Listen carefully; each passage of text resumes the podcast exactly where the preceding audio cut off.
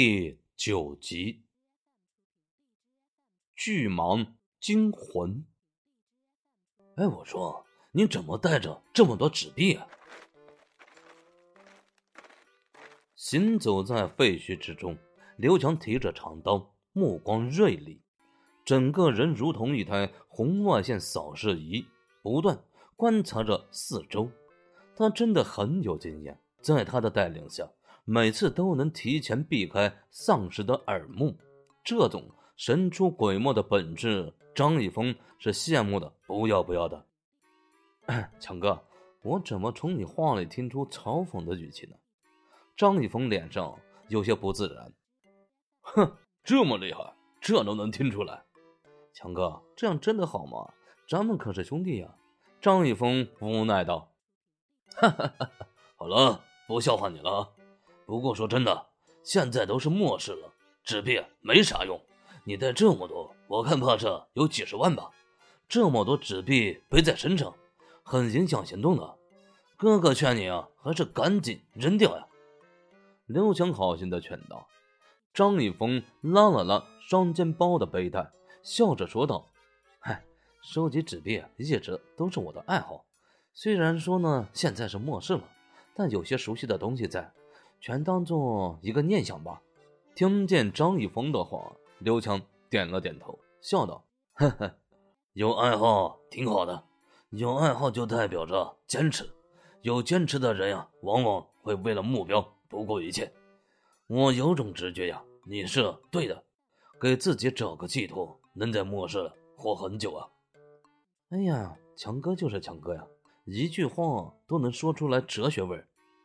张一峰竖起大拇指，称赞道：“呵，你小子少拍马屁，注意点四周啊！咱们这次走的有点远，当心阴沟里翻船啊！”刘强笑骂道，他脸色很沉重，目光也更加警惕。张一峰看到他的样子，顿时也打起精神来。他不停地告诫自己：“这里是末世，冲动会死。”疏忽也会死，站着会死，走着也会死，跑慢了会死，胆小的都成为了丧尸的食物。所以，一切为了活着，他必须小心翼翼。身后跟着拖油瓶马思纯，但是小姑娘很乖巧，话少，听话，不矫情。白嫩的小手紧紧拉着张一峰的风衣，亦步亦趋的。跟着，但是让张一峰感觉怪异的是，你从这个小姑娘脸上根本看不到任何的害怕，似乎她根本就不知道害怕是何物，真是个怪胎呀！张一峰在心里嘀咕着。马思纯的表现，就连刘强也啧啧称奇。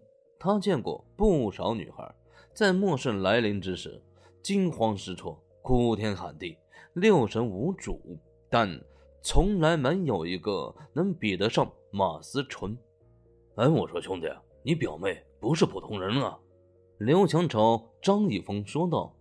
张一峰赞同的点点头。三人沿着公路前行，因为是白天，路上游荡的丧尸并不多，而且生化病毒在阳光压制下，使得丧尸的感官系统。极度削弱，所以他们三人从聚集地出来都没有被丧尸发现过。强哥，咱们要去哪儿？走了好一会儿，刘强没有丝毫停下的意思。张一峰忍不住问道：“县城中心区域的超市都被我们搬空了，想从这些地方找到物资已经不可能了，所以啊，我们只能扩展范围。”向县城外围走，这一次我们的目标是县城休闲广场。”刘强回答道。张一峰了然的点点头。在出来之前，刘强就给张一峰看过县城的地图。因为地形原因，县城两侧都是高山，故而整个县城的布局呈现南北带状分布。县城的商业区，也就是刘强口中的县城中心。位于最南方，而休闲广场呢，则在最北方，靠近县城北部入口，附近都是市民小区，还有很多商店，在这里绝对存在大量可以食用的物资。但是，因为县城中心距离休闲广场约有两公里左右，距离有些远，加上休闲广场附近人群密集，丧尸众多，非常危险。肖坤多次派人来这里收集物资，都是一去不回。久而久之呢，便没有人敢私自闯进这里。这一次。刘强之所以冒险硬闯，也是无奈之举。聚集地附近已经找不到物资了。如果他空手而归，肖坤会认为他毫无用处，一个没有利用价值的人。哼，肖坤不介意浪费一颗子弹。嗯，奇怪啊，不是说休闲广场的丧尸很多吗？隐藏在休闲广场边缘的。一处商铺里，刘强满脸困惑的低语道：“张一峰伸长脖子，从窗口探出脑袋观看，的确，跟刘强说的一模一样。偌大的广场之上，只有寥寥几个丧尸，歪歪扭扭的来回移动着，嘴巴里呜呜低吼着，看起来有些狂躁。强哥，情况有些不对。”张一峰。皱着眉头说道：“什么意思？发现什么了？”刘强精神一振，问道。张一峰微微摇头说道：“我倒没有发现什么，就是一种直觉，感觉这里好像挺危险的。”说完，张一峰自己都有些不好意思，凭直觉说话实在太不靠谱了。直觉吗？刘强微微沉吟，很快便做出决定：“那既然如此。”咱们就撤，强哥。张一峰有些不敢置信，刘强竟然只凭他张一峰毫无根据的一句话，就放弃辛辛苦苦走到这里所付出的努力。在这一刻，张一峰的内心有些感动，这就是被人认同的感觉。兄弟，你要记住啊，在末世生存，最重要的就是绝对的警惕。直觉这种东西看起来很虚幻，但在关键的时刻，它能救你的命。这个地方我也觉得诡异，肯定不同寻常。咱们不能拿命去拼，对吧？走，撤！刘强严肃地告诫道。张一峰点点头，但就在这时，远处一块白色的招牌映入张一峰的眼帘。等一下，强哥，你看那，顺发超市。刘强。顺着张立峰手指的方向看去，只见休闲广场对面木兰河畔有一个小超市。这家超市的位置有些偏僻，但招牌却很显眼，白底黑字，大大的一块，隔得很远也能看清楚了。看见顺发超市，刘强的表情更加纠结，他在权衡利弊得失。怎么样，强哥，干不干？张一峰问道：“妈蛋，人死鸟朝天，不是万万年，干！”刘强一咬牙，还是决定赌一把。兄弟，一会过去，如果遇上危险，你不用管我，带着思纯赶紧跑，千万不要回来。就在三人准备行动之前，刘强突然严肃的嘱咐张一峰：“强哥，这怎么行？咱们是兄弟的。”张一峰一愣。连忙说道：“哼，狗屁的兄弟，在末世活着才是真理。我光头强老婆孩子、父母亲人都不在了，孑然一身，死了也就死了。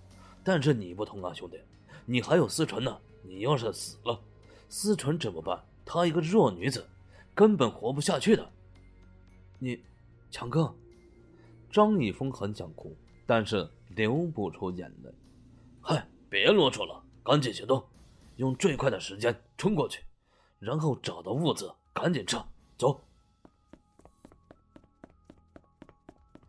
刘强没给张一峰思考的时间，如同猎豹一般率先冲了出去。望着他的背影，张一峰感觉自己很幸运。他来到末世里，遇上的两个人都是天大的好人，一个是漂亮萝莉，纯真懵懂听话懂事；一个是粗壮的大汉，豪爽仗义，心思细腻。放心吧，我会活着的，你也要活着。休闲广场对面是一片居民小区，两者中间有一条木兰河，河宽六米，河上有一座白色岩石铺成的桥，连通着两岸。张一峰拉着马思纯，紧紧跟在刘强身后，一起在桥上奔跑。他们的目标很明确，就是顺发超市。穿过石桥。两人便很默契地抽出别在腰上的口袋，飞快地冲进超市，把所有能吃的东西一股脑地装进去。至于马思纯呢，则是静静地跟在两人身后，瞪着大眼睛，好奇地打量着四周。不过他很安静，脚步轻盈，不发出任何声响。就在这时，马思纯突然停下，猛地转头，两条马尾瞬间飞扬起来，非常有活力。马思纯大大的眼睛充斥着奇异的色彩，渴望而炽热。顺着他的眼睛看去，在超市角落里有一堆散乱的纸箱，在纸箱缝隙中，一对呈现倒三角的诡异眼瞳。散发着冰冷的光泽，跟马思纯炙热的目光碰撞在一起。张一峰和刘强谁都没有注意到马思纯的异状，都在拼命往袋子里装东西。大约五分钟后，张一峰突然发现马思纯不见了，他大吃一惊，以为他有危险。连忙四处寻找，却在不远处发现了马思纯的身影。马思纯静静地站在原地，表面淡然从容，精致的容颜完美无瑕，大大的眼睛散发着一种让张一峰无法理解的光芒。思纯，你没事吧？因为担心他，张一峰慢慢走了过来。就在这时。马思纯脸色一变，猛地转身喊道：“大叔，快走！”这是张一峰第一次听到马思纯说话。他一直以为马思纯是受到了惊吓，不喜欢说话。但是现在他错了，而且错得很离谱。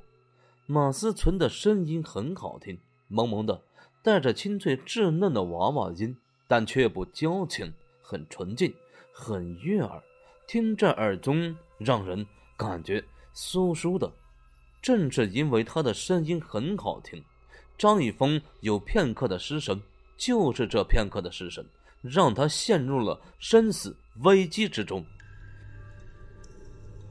一条通体雪白的大蟒蛇，如同恶魔苏醒，狂暴无边。它翻动着身体，抽动着尾巴，霎时间把压在身上的纸箱拨弄到一边，身体。直立而起，竟是比张一峰还高。一张狰狞大口张开，猩红的蛇信吞吐，发出丝丝的低鸣。小心！蟒蛇有动，眨眼即至。张一峰被吓傻了，浑身一阵冰凉的，大脑一片空白。